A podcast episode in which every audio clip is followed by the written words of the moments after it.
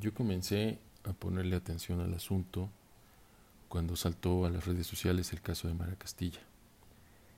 Eh, por años viví en el Estado de México y en muchas ocasiones me apoyé en la historia común de las decenas de desaparecidas que se narraban diariamente en la entidad. Nunca me puse a profundizar más sobre el tema y tampoco le puse caras o nombres, con lo cual pues te es fácil salirte de la realidad por la tangente. Era un fenómeno que me parecía solo relevante para charlas de sobremesa y para quejarme de quién era el gobernante en turno. Lo de Mara fue distinto, para empezar porque Puebla pues es pretenciosa, pero sigue siendo un pueblo chico, y la desaparición de Mara hizo eco en todos los rincones de la ciudad. Al fin siendo una ciudad estudiantil, la verdad es que se resentía en las venas la falta de una de ellas. Me encabrité bastante porque además eh, se sabía que lo último que había sucedido con ella es que había abordado un Cabify y eso le daba el traste a la supuesta seguridad que se supone ofrecían los servicios por aplicación, los cuales, por cierto, ya andaban bastante desviados de su propuesta original. Así que estuve muy activo en Twitter, buscando notas, cuestionando al entonces gobernador, que me parece era Tony Gali, y a las redes de Cabify. Estaba, participé en charlas indignadísimas con amigos, y prácticamente con quien en esos días se me puso enfrente. Para mí fue todo muy claro repentinamente y decidí que habría que ponerle un stop, que era el fin a todas mis contribuciones a la explotación, a la denigración, a la negación o a cualquier agresión a la mujer. Era el momento de ponerle fin en lo que a mí correspondía. Luego traté de hacer un repaso, una recapitulación, con la poca fiabilidad que puede esperarse de mi memoria, de algunos episodios de mi cuarentona vida en que pude haber incurrido en conductas contra las mujeres, cualquiera de las conductas que pudieran considerarse agresivas, ofensivas. Y fue francamente doloroso, pero nada sorpresivo. Resulta que he sido un bully prácticamente desde que tengo uso de razón, ya por ser gandalla en el juego, ya por envidia, ya por oír de más aquello de ustedes hombrecito, la verdad, y aquí creo que como en el común de los hombres en este país, la he cagado. Quiero aclarar que en mi recuento de acciones no estoy ni por lejos en el grado de violencia e insensibilidad que vemos en estos días.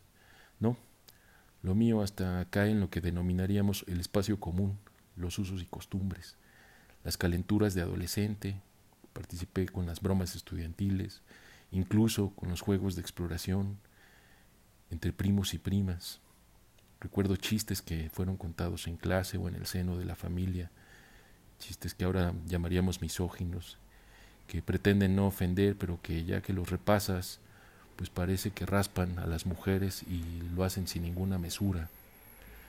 Después, ya en mi etapa adulta, pues sí, he participado en los juegos de poder, de aprovechar el momento, de tratar de sacar ventaja, a lo mejor sin violencia física, seguramente sin violencia física, pero tal vez con el uso maquiavélico de las circunstancias y las palabras.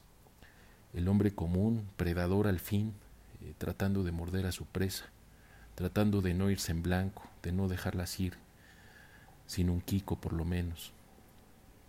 Y luego están esas otras pláticas con, con mis otros disque astutos zorros, describiendo las cualidades o fragilidades de esta mujer o de aquella, planeando las entradas y las salidas, haciendo desfiguros mentales y construyendo así historias desvirtuadas para la psique y la parranda, machos al fin, con más calentura y sed que cerebro, nada aparentemente violento o fuera de lo común. Así todo me había sentido satisfecho de no haber agredido de más. Sabía que todas esas interacciones tuvieron consecuencias, tuvieron sus maldiciones, pero también sabía que en algún momento habría enmendado el camino y habría corregido conductas. Así es el crecimiento de la mayoría, creo. Si no andaríamos como el hombre prehistórico, con garrote en mano, tratando de domar a las hembras a golpes, a garrotazos, para cumplir con la función de la reproducción.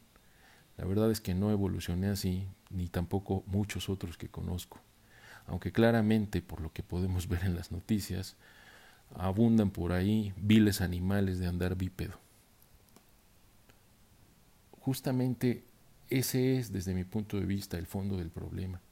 No hemos crecido en una sociedad que para empezar se haga cargo de cultivar el respeto, el respeto en todas sus formas de acción, respeto a los demás, respeto a las leyes, a los espacios, a la propiedad, al medio ambiente, a las palabras, respeto al tiempo, a las creencias.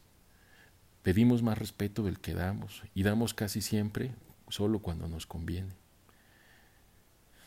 El responsable de las agresiones y muerte de Mara fue aprendido y por lo que sé actualmente enfrenta juicios que con artimañas legaloides se alargan y se frenan. Andan por ahí buscando recovecos por donde eludir la ley. La familia no descansa, ese trauma debe acompañar de por vida. Ninguna justicia les devolverá el mundo que pudo ser. Yo también a mi manera me siento culpable.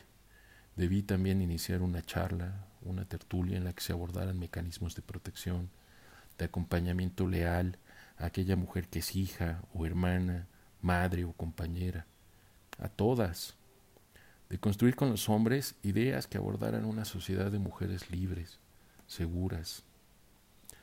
Hoy a dos años de distancia los crímenes contra mujeres no paran. Ahora quizá por las redes nos enteramos, al menos de aquellos que por su gravedad se vuelven públicos, que son imposibles de tapar. Aún así, en su arrutinamiento, la sociedad tarde o temprano olvida. ¿Y qué decir de las ofensas y agresiones que sufren diariamente las mujeres? Esas ofensas que como ojo de hormiga son pequeñas y son constantes y las sufren tantas todos los días. Somos una sociedad poco empática, de hombres y mujeres enfrascados en sus propios problemas, cortoplacistas infalibles, poco visionarios, buscando por un lado salvadores y mesías, buscando el milagro de soluciones espontáneas, y por otro lado eludiendo responsabilidades propias y comunes como miembros de una sociedad, buscando culpables en la vecindad de un lado, en el gobierno del pasado. Si hubiera que representar nuestro momento social como ser humano, habría que dibujarle un pañal. La estamos verdaderamente cagando y casi todo el tiempo. Para Mara Castilla y todas las demás.